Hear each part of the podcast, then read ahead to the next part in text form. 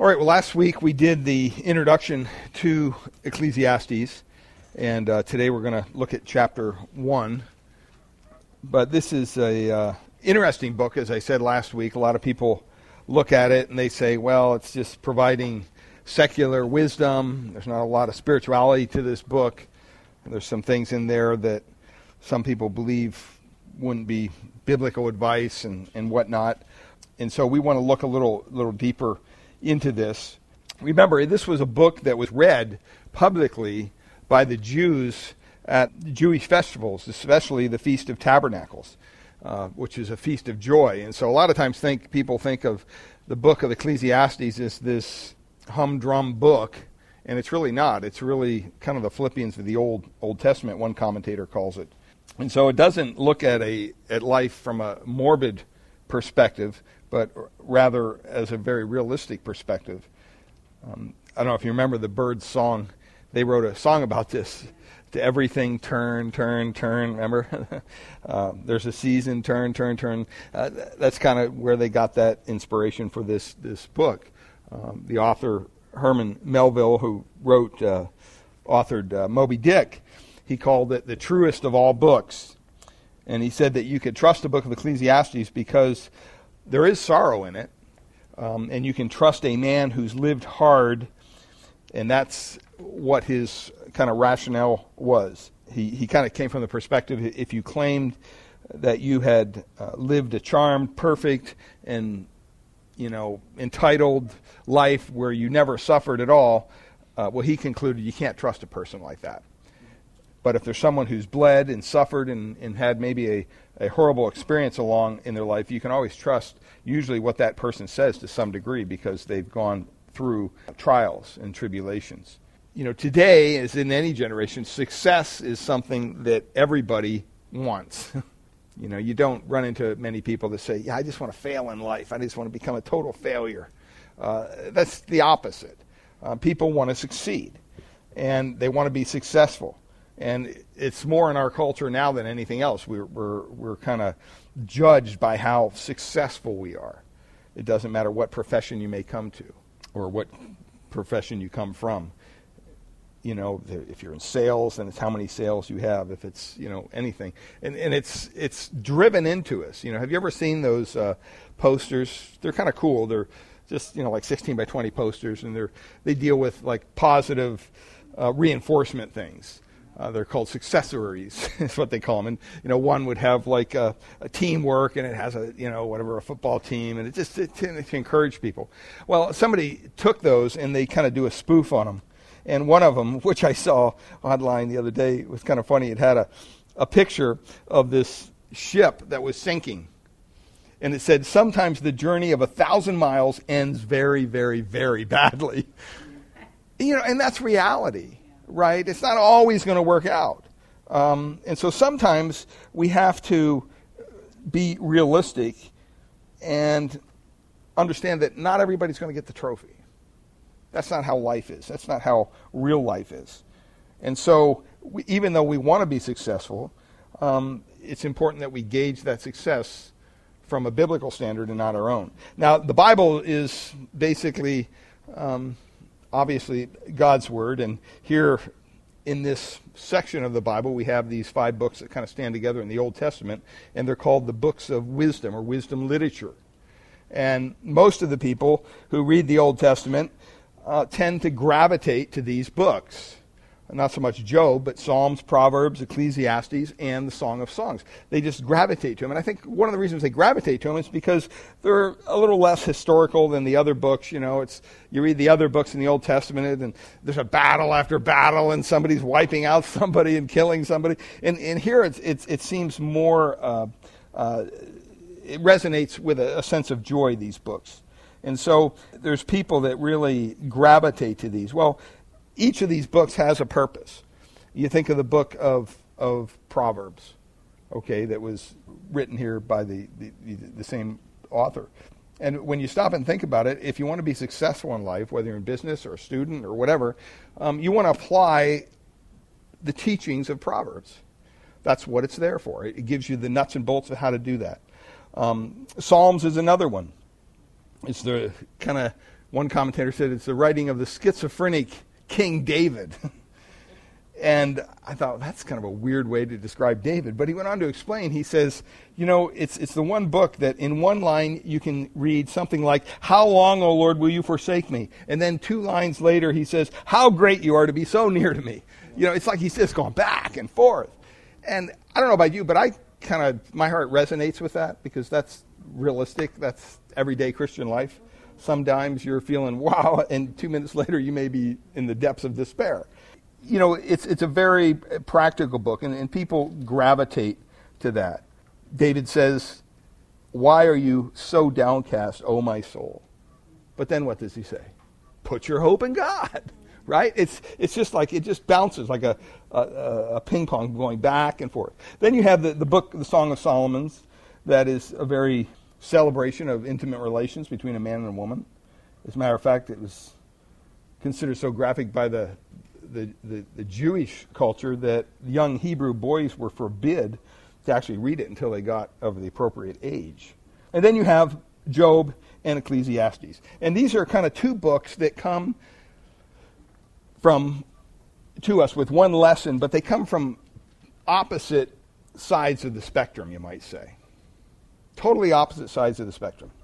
Uh, you, you know the book of Job. I mean, you know, the accuser goes into heaven and basically says to God, Hey, I'm looking for somebody, you know, and all these people you've created, they're a real mess. And God says, Well, have you considered my servant Job? And we know the story. You know, one, one thing after the other happens to this poor guy. Cataclysmic things that happen in his life one after the other, after the other, after the other. And finally, he's sitting in, a, in ashes, completely poor. It says the dogs are licking his wounds.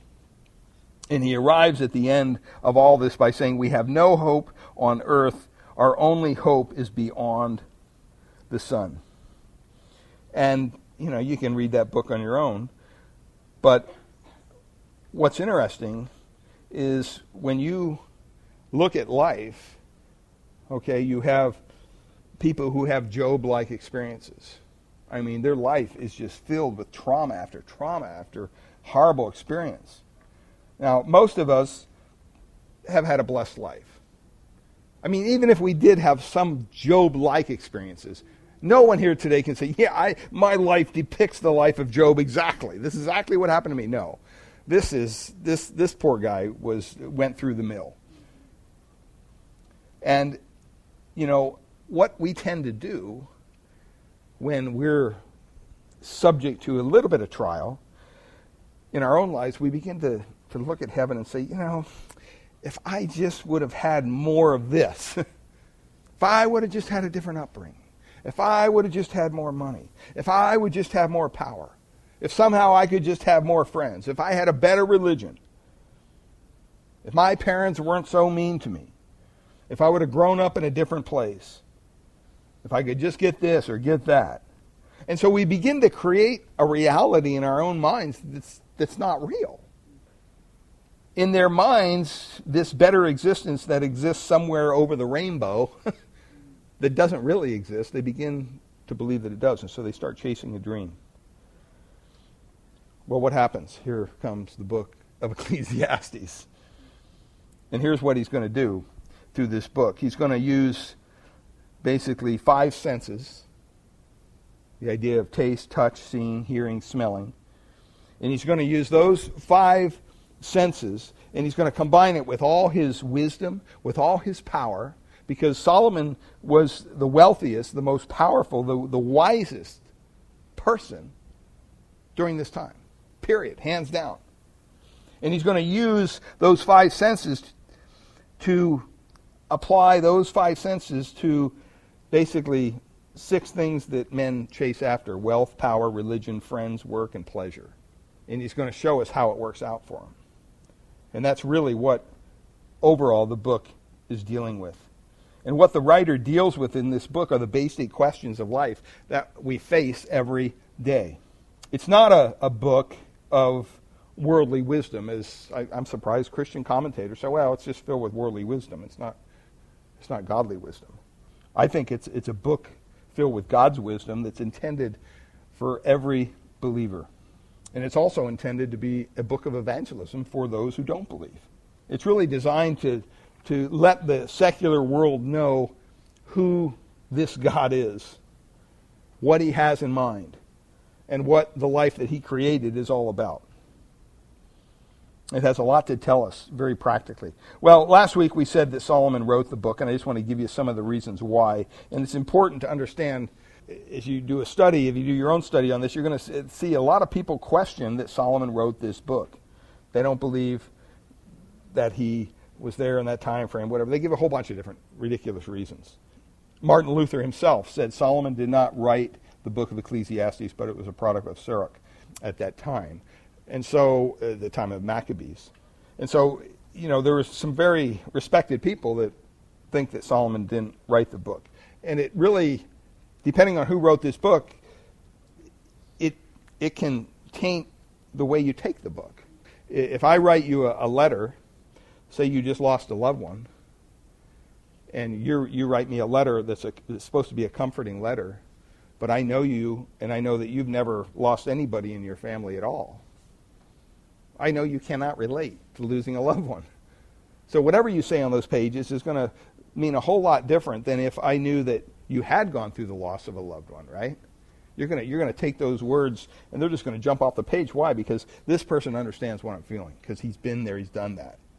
And that's kind of what Solomon is doing. And so when we begin to understand, first of all, it starts off here the words of the preacher, the son of David, king of Jerusalem. I mean, I don't know how you can get through that verse and say Solomon didn't write this book. It's very clear. It says that he was king and that he was what? The son of David. Um, you know, the word, the word, the word preacher there basically means one addressing an assembly. It doesn't mean like a gospel preacher, like a pastor. It's not talking about that. It's just talking about someone who's addressing assembly. And it could apply to a king as easily as it could a prophet. It's just a description of what really their role is there.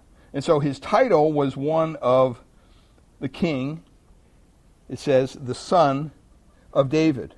And if you look at, at verse 2, he says, their vanity of, of vanity, says the preacher, vanity all is preached. So once again, it, it dials down on this guy who's addressing the assembly.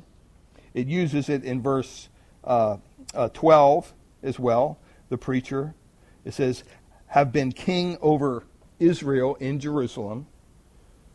So that kind of leads to the second point, not just his title, but his home. His home was where? We learned that he lived near the temple. It says that he, he lived near the temple. He was a king in Jerusalem. Verse 12 um, says that he was a, a king over Israel in Jerusalem. Look at verse 16. It says, I said in my heart, I have acquired great wisdom, surpassing all other who were over Jerusalem before me or even over in verse 7 of chapter 2. I bought uh, male and female uh, slaves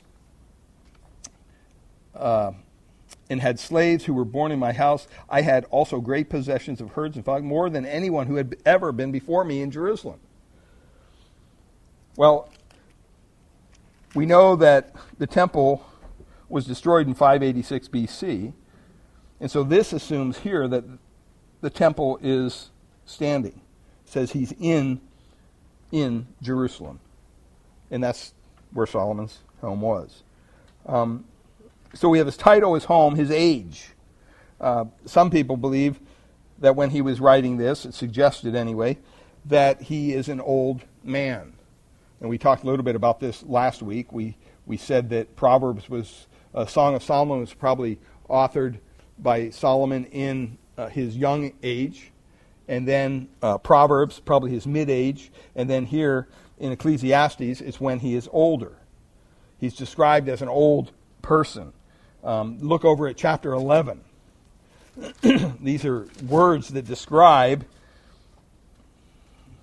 someone who is older. It says there, Rejoice, O man, in your youth, and let your heart cheer you in the days of your youth.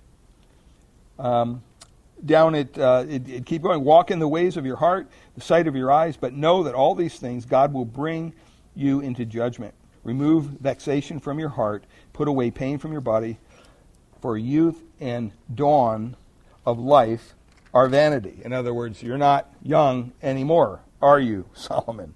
That's the implication there. And if you read basically the first seven verses of chapter 12, he says the same thing. Remember also your Creator in the days of your youth before the evil days come and the years draw near of which you will say, I have no pleasure in them, before the sun and the light and the moon the stars are darkened and the clouds return after the rain.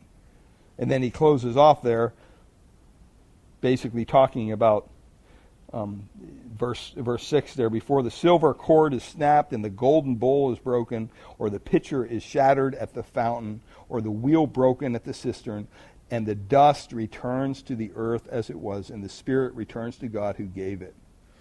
All right, so it speaks of someone who it strongly suggests that he is older. He's not a young man anymore.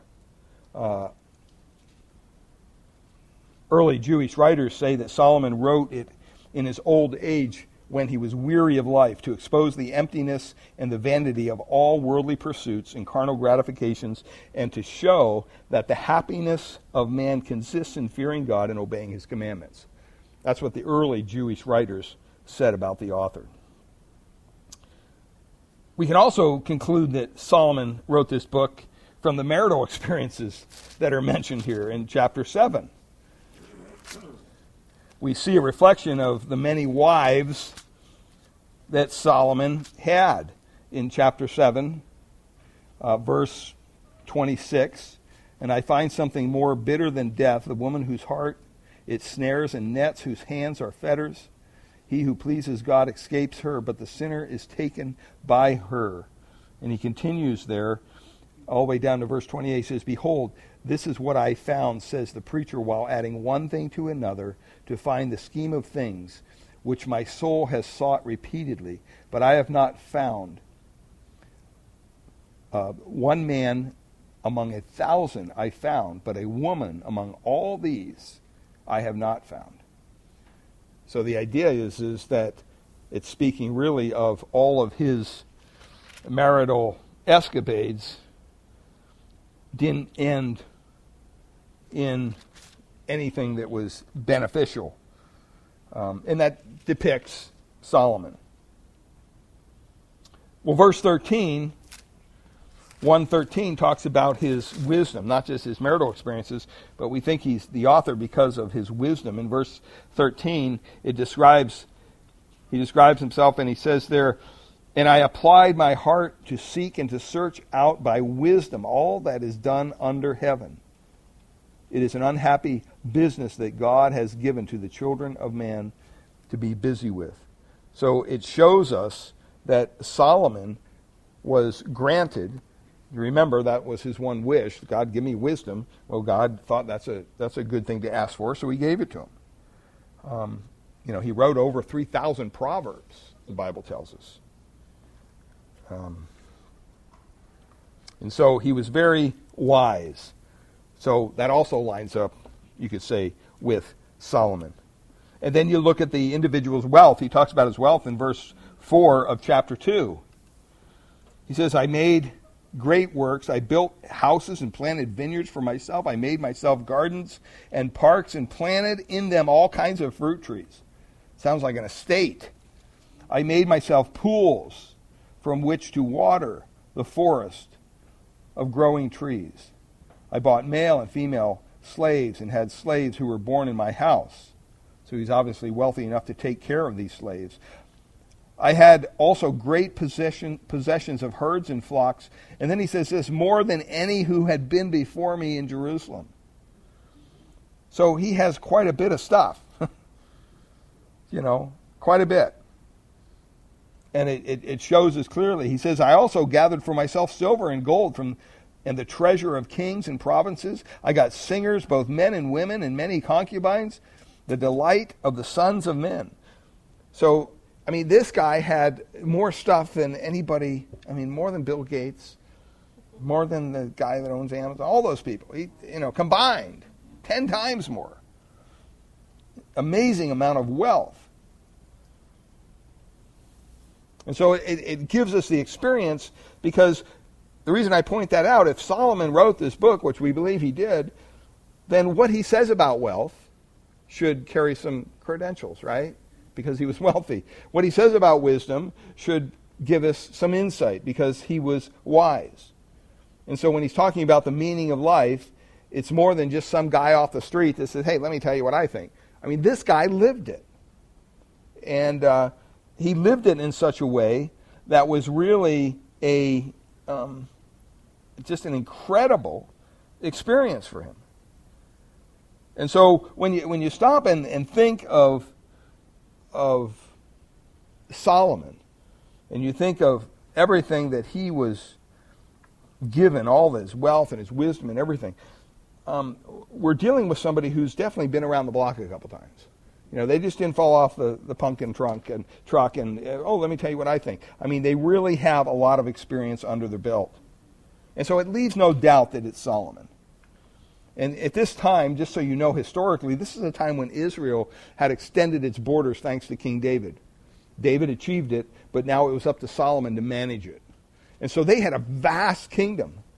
Um, they really considered Solomon the king of all the earth. I mean, because everywhere you looked, it was Israel.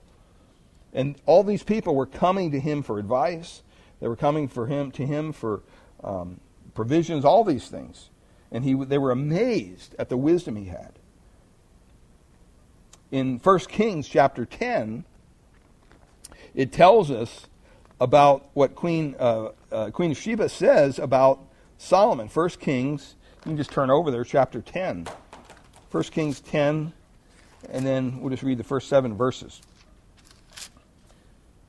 1 Kings 10, beginning in verse 1. Because she had heard of all the fame of Solomon and, and all the stuff going on. And so it says, Now when the queen of Sheba heard of the fame of Solomon concerning the name of the Lord, she came to test him with hard questions.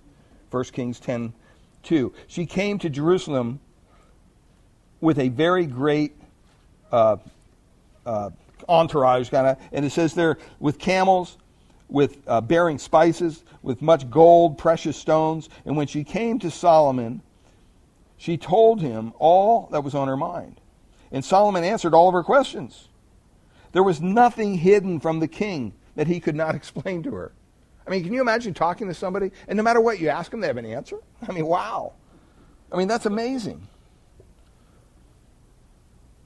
Verse 4 And when the king of Sheba had all had seen all the wisdom of Solomon, the house that he had built, the food of his table, the seating of his officials, and the attendance of his servants, their clothing, his cupbearers, and his burnt offerings that he offered at the house of the Lord, there was no more breath in her. In other words, she was completely taken back by this, overwhelmed.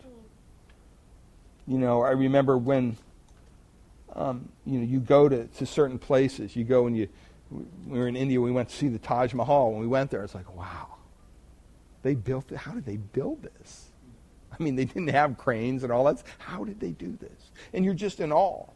That's kind of how this, this queen was. There's no more breath in her. It says in verse 6 And she said to the king, The report was true that I heard in my own land of your words and of your wisdom. But I did not believe the reports until I came and with my own eyes had seen it. And behold, the half was not told to me. Your wisdom and prosperity surpassed the report that I heard. Happy are your men, happy are your servants who continually stand before you and hear your wisdom. Blessed be the Lord your God, who has delighted in you and set you upon the throne of Israel because the Lord loved Israel forever. He has made you king, that you may execute justice and righteousness.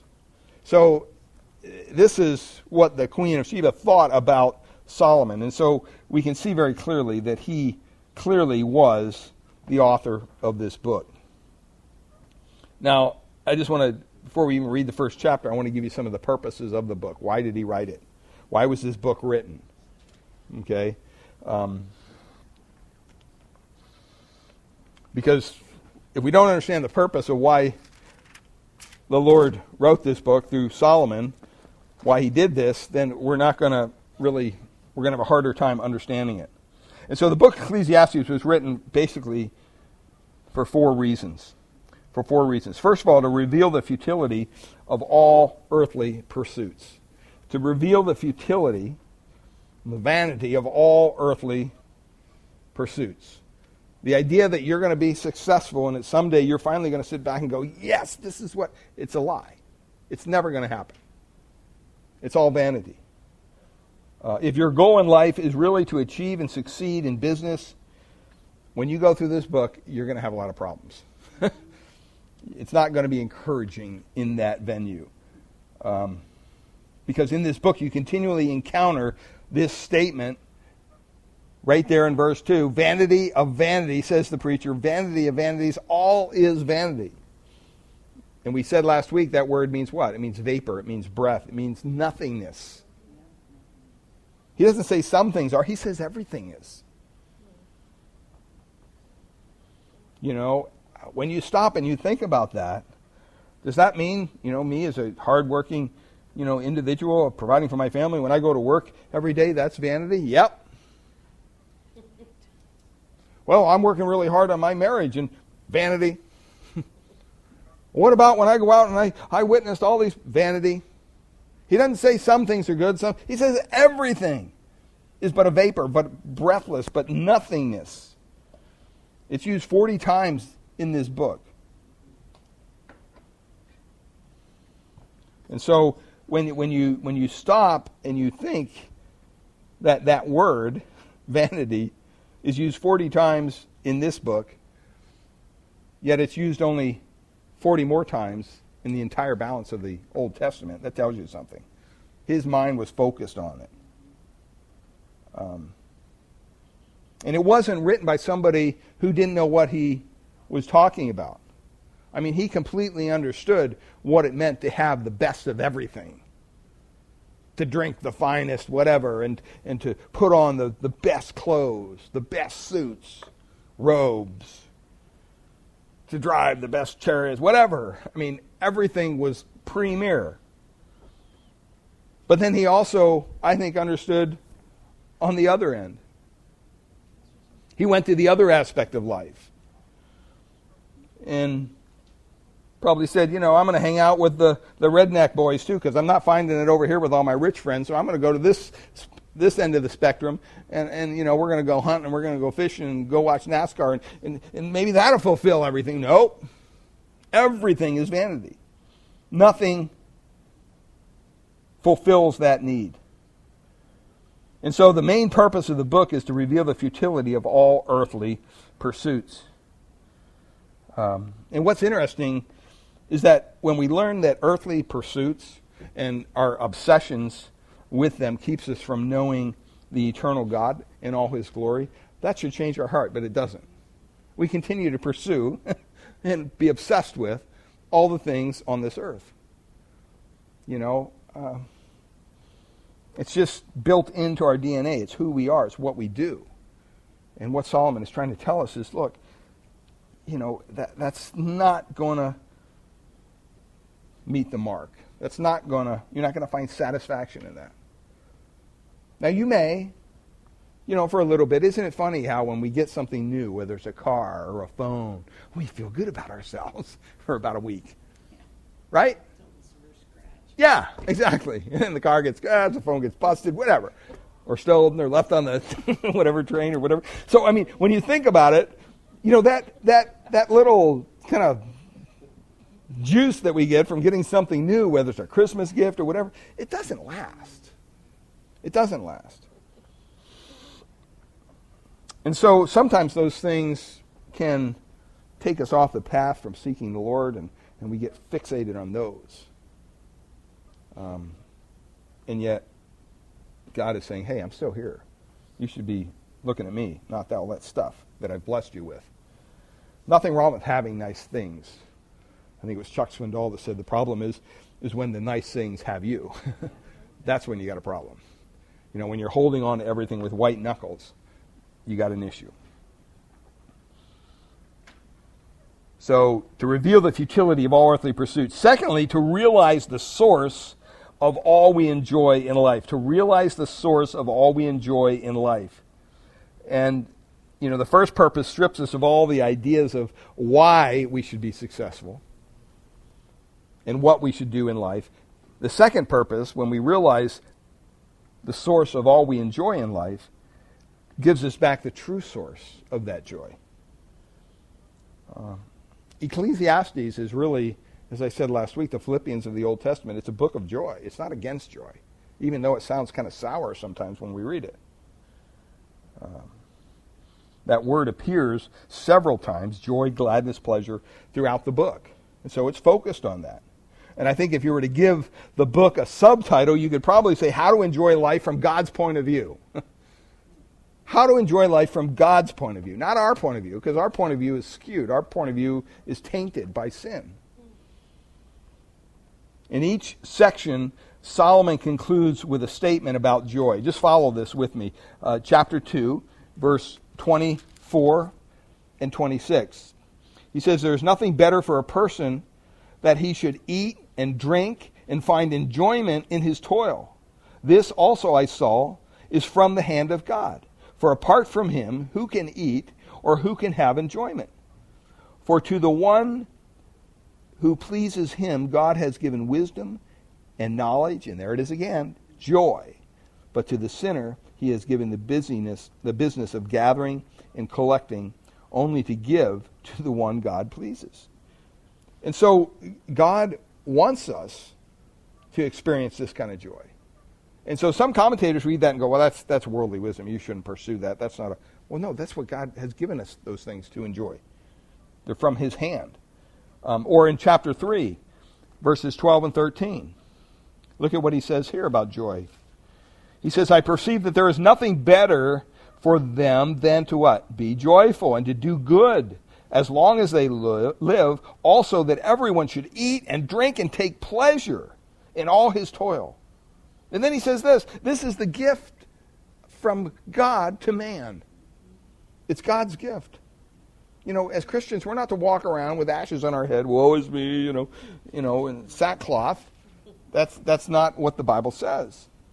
In verse 22 of the same chapter, it says, So I saw that there is nothing better that than that a man should rejoice in his work, for that is his lot who can bring him to see what will be after him.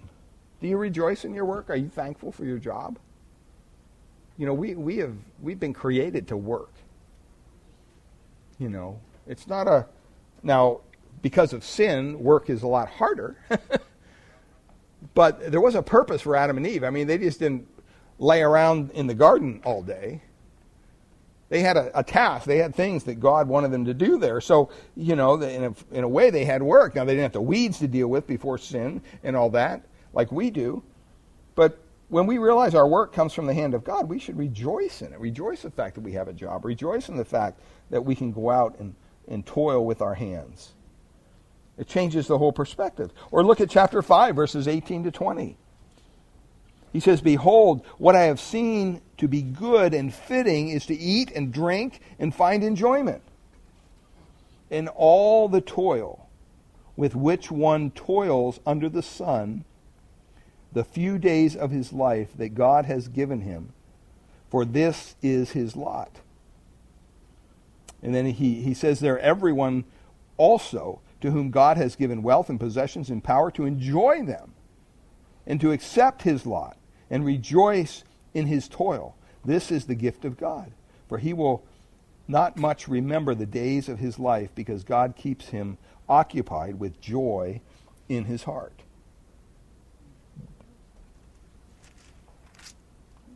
Chapter 8, verse 15. And I commend joy, for man has nothing better under the sun but to eat and drink and be joyful. For this will go, it's a bad book for people on diets, by the way. for this will go with him in his toil through the days of his life that God has given him under the sun. Or in chapter 9, verses 7 and 9. It's the same, same theme, really. Go eat your bread with joy and drink your wine with a merry heart, for God has already approved what you do. Let your garments be always white. Let not oil be lacking on your head. Enjoy life with the wife whom you love all the days of your your vain life that he has given you under the sun because that is your portion in life and in your toil at which you toil under the sun. I mean, even the toil that we deal with on a day to day basis in our lives is really a gift from God. It's there for a purpose.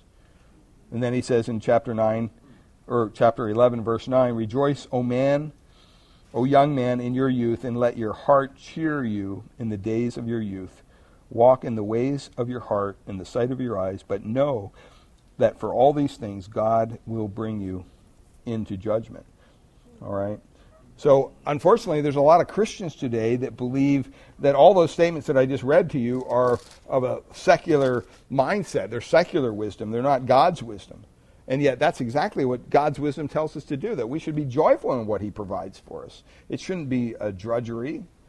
And when you begin to realize, see, the problem is they become a toil, they become a drain on us when we forget where they're coming from. See, when we're enjoying the food more than the one who provided the food, we have a problem. you know, when we're more thankful for the, the nice steak we're eating rather than thanking God for the steak that He's provided for us to eat, we have a problem. And that's really what happens. So we need to realize the source of all that we enjoy in life is from the Lord. And then, thirdly, here, to remember our ultimate accountability to God. And this is really important. You know, this is something that our society has just basically thrown in the gutter. You know, uh, we have to ultimately answer to God for what we have done with our lives. And that's for Christians and non Christians, by the way, right? Because as Christians, we're going to be held accountable as well. We're not going to be judged in a punitive sense, but we will be held accountable with what we've done with the gifts and the blessings that God has given us in our life if we use them for His glory. Uh, the name God appears 39 times in this little book. And there's two concepts about God that come, come over and over again. The first one is that He should be feared, that He should be feared. And that kind of grows, you know, counterculture. You know, God is a God of love. You know, you don't have to fear God. No, we're called to fear God in chapter 3, verse 14, he says, I perceive that whatever God does endures forever. Nothing can be added to it, nor anything taken from it. God has done it. Why? So that people fear before him. Fear before him. It's that reverential awe. It's the idea that God is God and you are not. All right? So there's, there's an element of respect there. Or over in chapter 5, verse 7, he says, For when dreams increase and words may uh, and, and words grow many, there is vanity, but God is the one you must fear. That theme is throughout the entire book. It's not just in a couple verses. 7 verse 18. He says there, It is good that you should take hold of this and from that withhold not your hand, for the one who fears God shall come out from both of them, the one who fears God. Chapter 8, verse 12 and 13. Though a sinner does evil a hundred times and prolongs his life, yet I know that it will be well with those who fear God, because they, because they fear before him. But it will not be well with the wicked neither will he prolong his days like a shadow because he does not fear before God. Or lastly, here, just chapter 12, verse 13 at the end. It's kind of how he concludes the whole book. The end of the matter, after everything has been heard, after everything I told you, this great man of wisdom, he says, Fear God and what? Keep his commandments, for this is the whole duty of man. That's what we're called to do. Uh, the fear of God keeps us faithful. The fear of God keeps us committed. Uh, the fear of God, the Bible says, is what? The beginning of, of wisdom, of knowledge. And you look at our society today, and people don't fear God. They really don't. They don't fear much of anybody anymore. Uh, you know, we forget who God is, that He is omniscient, that He is omnipotent. He's the creator. He's why we're here. I mean, are we awed by His presence? Or even as Christians, have we grown complacent? You know, we all can at times. We forget that, wow, you know, when we pray, who are we praying to? Are our prayers just a little thing we say before we eat the food? Or do we understand, no, we're actually praying to the God who created us?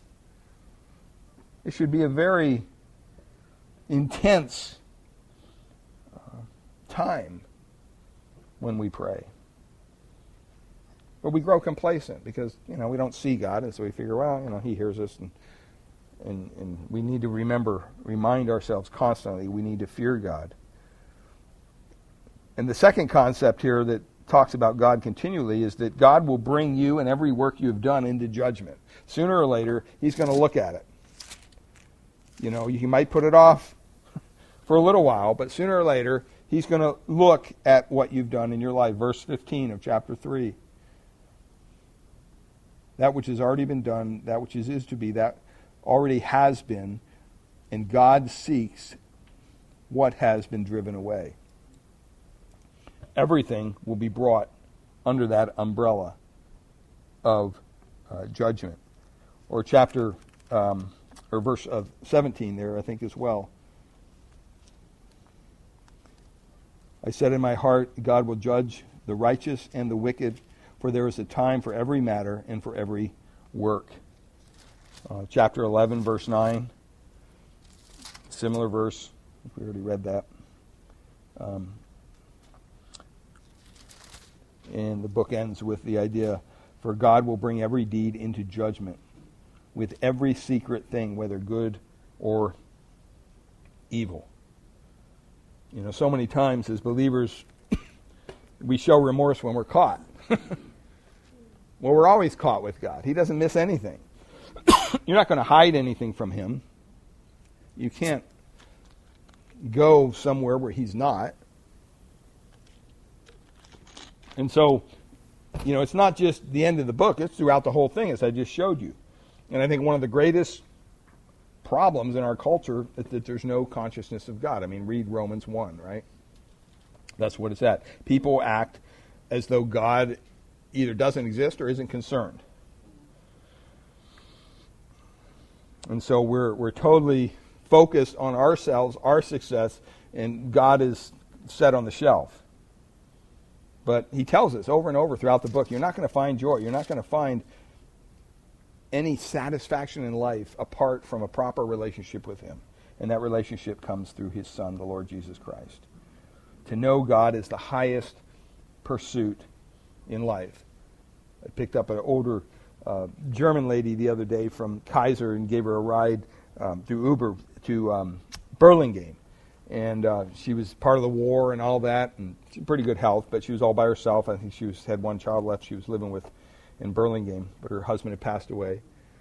And we got to talking in the car, and um, eventually she asked me, Well, do you do this full time? I said, No, I'm just part time. What do you do full time? So I told her. Oh, you're a pastor. Can I ask you some questions? So we're driving down 101 and in this traffic. And I thought, you know, that was the one time when I thought, Lord, I, am thankful for this traffic because it's taking longer to get to our destination and we can cover more ground. But she shared with me how hard her life was. Her, her mother died when she was two. Her dad died when she was five. She was raised in foster care. It wasn't good and all this stuff and one thing after another. And she remembers when she was young. I think her, her mother died, I think, when she was seven, she said. But when she was young, and after her dad had died, she made a bargain with God and said, Please, God, I'll do whatever you want. And they were reformed in their background. I'll do whatever you want. I just don't ever want my mom to die. Well, her mom died. so, in her mind, as a young six, seven year old, she thought, okay, that's it. And so she basically walked away from everything. She's not a bad person, you know, she's not some demon possessed crazy person, but she was really struggling with that. And um, she began to tell me, you know, why would God allow this to happen to me? She began to recount all the things that happened in her life. And um, she, she asked me, well, what do, you, what do you have to say to that? And I said, Well, I'm sorry you had to go through all that. I don't understand why God allowed that to happen. All I can tell you is that you're still breathing and that there is still a God and there is still an eternity. And what you do today depends on where you will spend that eternity. And that should be of utmost importance to you. And in the end, she admitted, she agreed that there was a God. She agreed that there was eternity. She didn't think you just went to the grave and, and, and that was it. And so I was able to just, you know, uh, gave her a little track and a church card, but I was able to steer her. She says, you know, I said, you have a Bible? And she said, yeah, I have several Bibles, but I don't read them anymore. I said? I, give you, I challenge you to open up one of your Bibles and begin in the Gospel of John. Well, shouldn't I begin in the Old? I said, no, don't begin in the Old Testament. Just take my word for it. Just start in the, the, the Gospel of John. It's fourth book. You'll find it. It's like halfway through the Bible. And, uh, and start reading it, but read it with a prayerful heart. You know, read it. God, I really want to know you. And, and if you read those words, I, I guarantee you that God will, will reveal himself to you in a way that maybe he's never done before. And maybe one day you can look back on your life, and even though it's been hard and it's been tough, maybe not thank God for all that stuff, but maybe somehow by His grace He'll put it in perspective for you. And maybe God could even use you in the, in the lives of others who have gone through similar traumatic events, and you could minister to them. But the first step is you have to have that relationship with God. And she said she would do it. I don't know if ever, you know, who knows? I mean, in eternity, we'll find out. But, you know, that's, that's so important. Um, and, and people get off the track and they begin to focus on all these other things and they, they really recreate a God in their own mind. And they, they forget that God is a, a God of judgment, that we should fear God, that He will bring everything that we do and have done under His ultimate uh, judgment. And so, you know, 1 Corinthians 10.31 says, whether you eat, whether you drink, whatever you do, do what? Do all for the glory of God. That's what we're called to do. We're created for His pleasure. And we've become a society that's very focused on ourselves, on us. Um, Revelation 4:11 says, "You are worthy, O Lord and God, to receive glory and honor and power, for you created all things, and by your will they were created and have their beings." And even Colossians 1:16 reiterates the same point. All things were created by him and for him. Uh, Noah Webster once said that his life was controlled by the belief that he was accountable to God. That he was accountable to God. That's what should control our lives. You know, you hear a lot about today in men's groups and stuff. Well, we have an accountability group. We have, you know what?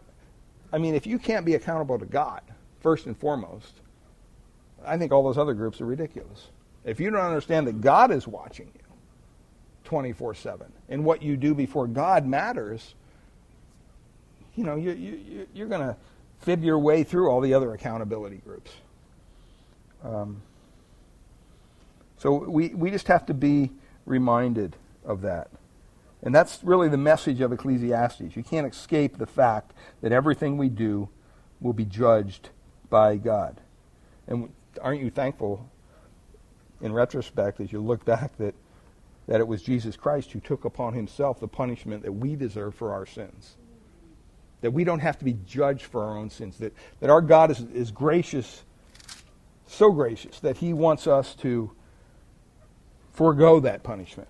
And he's given us Christ as a way out of that. Well, let me read chapter 1, and it, it, it pretty much speaks for itself. So it's not, this isn't kind of a book where you go through word by word, chapter or verse by verse. But I just want to read it for us, and then we'll just make some uh, concluding comments. It says, The words of the preacher, the son of David, king in Jerusalem. Vanity of vanity, says the preacher. Vanity of all vanities, all is vanity. What does man gain by all the toil at which he toils under the sun? A generation goes, and a generation comes. But the earth remains forever. Then he talks about these three things here. The sun rises, the sun goes down and hastens to its place where it rises. The wind blows to the south, goes around to the north. Around and around goes the wind, and on its circuits the wind returns. All the streams run to the sea, but the sea is not full. To the place where the streams flow, there they flow again. Verse 8 All things are full of weariness. A man cannot utter it. The eye is not satisfied with seeing, nor the ear filled with hearing. What has been, what will be, and what has been done is what will be done. And there is nothing new under the sun. Is there a thing of which it is said, See, this is new? How many times have we heard that, right? it's already been in the ages before us. There's no remembrance of former things, nor will there be any remembrance of latter things yet to be among those who come after. I mean, it really puts things in perspective, doesn't it? I mean, we think that somehow we're going to save the world, that we're going to make this huge impact on our society, and we're going to do this and we're going to do that. No, you're not. You know what? One day you're going to die. They're going to put you in a box and put you in the ground, in 20 years, nobody even know who you are. That's how life is. That's reality. We want to believe it's something more, but it's really not. See, that's why, of all those senses, the touching and the seeing and the feeling, you know, unless you have the sixth sense of faith that God gives us through Christ, we don't have anything. But when you have that, when you have that relationship with God through Christ, then all these things come into perspective. Look at what he says in verse 12. He says, I, the preacher, have been king over Israel and Jerusalem. I've applied my heart to seek and to search out by wisdom all that is done under heaven.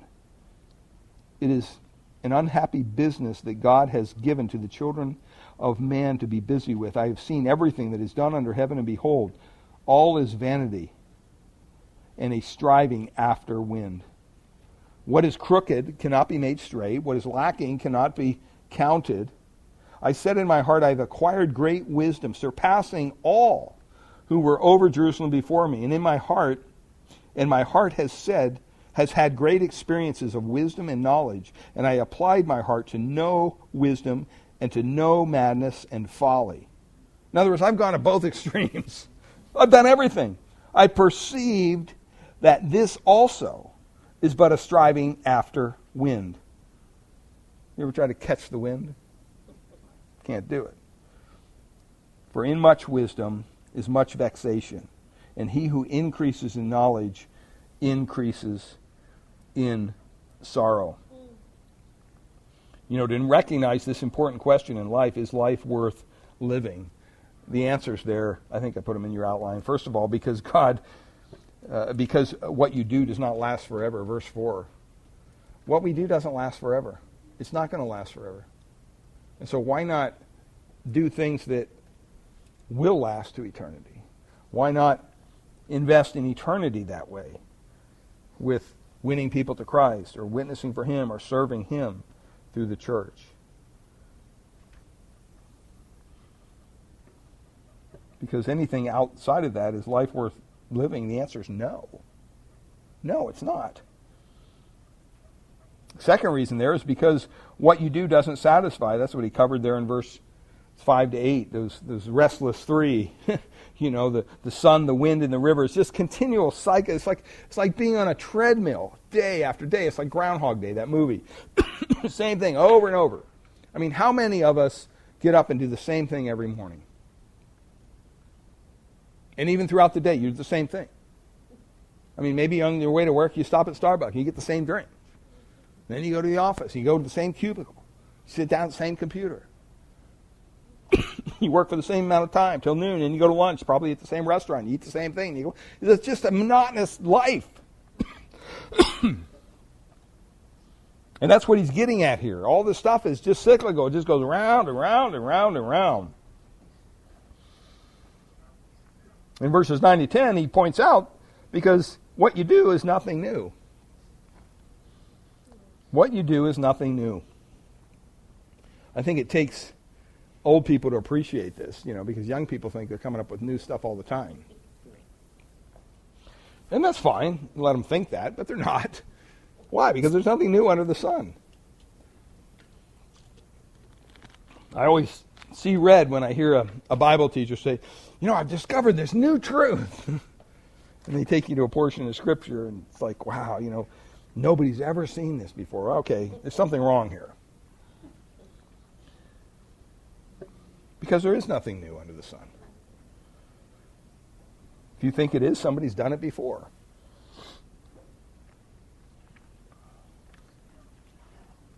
And then he says there in verse 11, because what you do is not remembered like you think it will be.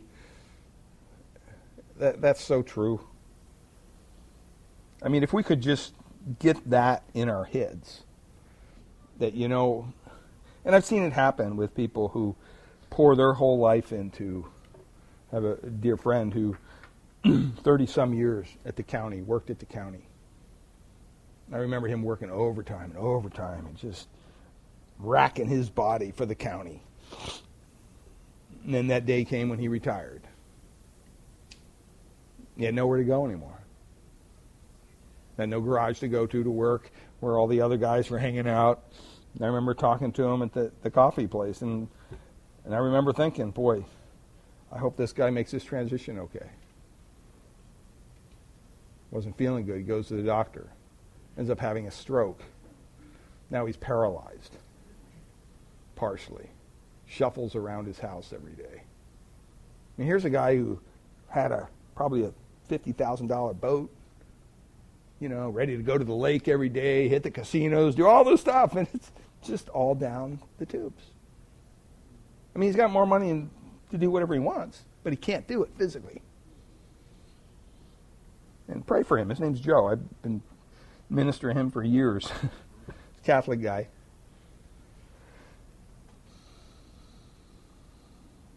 But you know what? All the, the hard hours that he put in, all the crazy stories that he told me about washouts up there and them having to redo the whole road before, it's all gone. Nobody's remembering who he is in the, in the, the county garage anymore. And that's what happens to all of us. One day we'll die, someone else will fill our place, and life goes on. Um, it sounds kind of eerie, but it, it's the truth. Um, I mean, how many of you can name your great, great, great, great grandfather? And tell me about him. Probably not a whole lot of us. I, I, I don't even know anything about my grandfather, let alone my great grandfather. Nothing, absolutely nothing. I don't know anything about him. And I'm thinking, wow, you know, so many times we think that, you know, our legacy, all the stuff that we're working for will be carried on. And the Bible says, eh, it's not going to be remembered like we think it is. And also, because what you learn will not change certain facts of life. Um, what we learn doesn't just mystically change everything. That's what Solomon says. I've seen everything that's done under the earth. Everything. It's all vanity. It's all striving after the wind. And in verse 18, he says there, For in much wisdom is much vexation. He who increases in knowledge increases in what? In sorrow, grief. In other words, the more you learn, the more it brings you grief. Um, you know, sometimes when you're helping people or giving counsel for people, whatever it might be, I mean, you know, sometimes you you end up going, wow, you, you're just grieved over the situation. You wish they never even told you, you know, because you want to fix it, but you can't. so sometimes the more we learn, the harder it becomes. And so, apart from this lifelong pursuit of God, there's no profit under the sun. There's no nothing that's profitable for us. Uh, and basically, his conclusion is if if you're outside of, of the circle of God, you're, really living a life that's not worth living. Because He's the one who makes life worth living, He's the one who lasts forever. Um, Michael Eaton wrote this about Ecclesiastes. He says, The preacher wishes to deliver us from the rosy colored, self confident, godless life with its inevitable cynicism and bitterness, and from trusting in wisdom, pleasure, wealth, and human justice or integrity. He wishes to drive us to see that God is there, that He is good and generous, and that only such an outlook makes life coherent and fulfilling. You know, we, we need to be reminded to slow down and to remember that, you know, God is with us. God is there. Charles Swindoll tells this story of a Native American. He was visiting New York City and he was walking with a friend near the center of Manhattan. And the Indian suddenly stopped in the busyness of downtown New York City. He stopped and he made his friend stop and he whispered in his, over in his friend's ear and he said, Hey, stop, stop. I hear a cricket. I mean, there's buses going by and, and the guy's like, What? Get out of here. You can't hear a cricket downtown New York City. That's impossible. With all the sounds of passing trucks and, and impatient honking people shouting, brakes, brakes screeching, all this stuff, subways roaring by. It'd be impossible to hear a cricket, even if one were present. But the Indian man was insistent, and he stopped his friend and he began to crisscross the streets and sidewalks with his head cocked to one side, intently listening. Then he came up to a large cement planter where a tree was growing. He finally reached down and he found the cricket. And he held it up for his friend's benefit. His friend was amazed and said, How could you have possibly heard that cricket and all this sound? And reaching into his pocket, the Indian grasped a couple coins, a couple quarters. And he held them up about to his chest and he dropped them. And they fell down to the, the sidewalk. And everyone stopped. And they looked. It's like, ah, money. What's that? We know that sound. You know, Swindoll explained it this way. He says it all depends what you're listening for. We don't have enough crickets in our heads, he says. We don't listen for them. Perhaps you've spent all your life searching for a handful of change and you've missed the real sound of life. Father, we thank you for your word. Lord, I pray that we would not pursue vain things in our lives, that we would be willing to pursue things that honor you, that things that glorify you. Lord, that we would have an eternal perspective when it comes to our lives. Lord, it's so hard. It, it's, it is easy to get caught up with all the stuff in our lives. And Lord, there's nothing wrong with having nice things, but when those nice things have us and we become a slave to them, that's where we're in danger.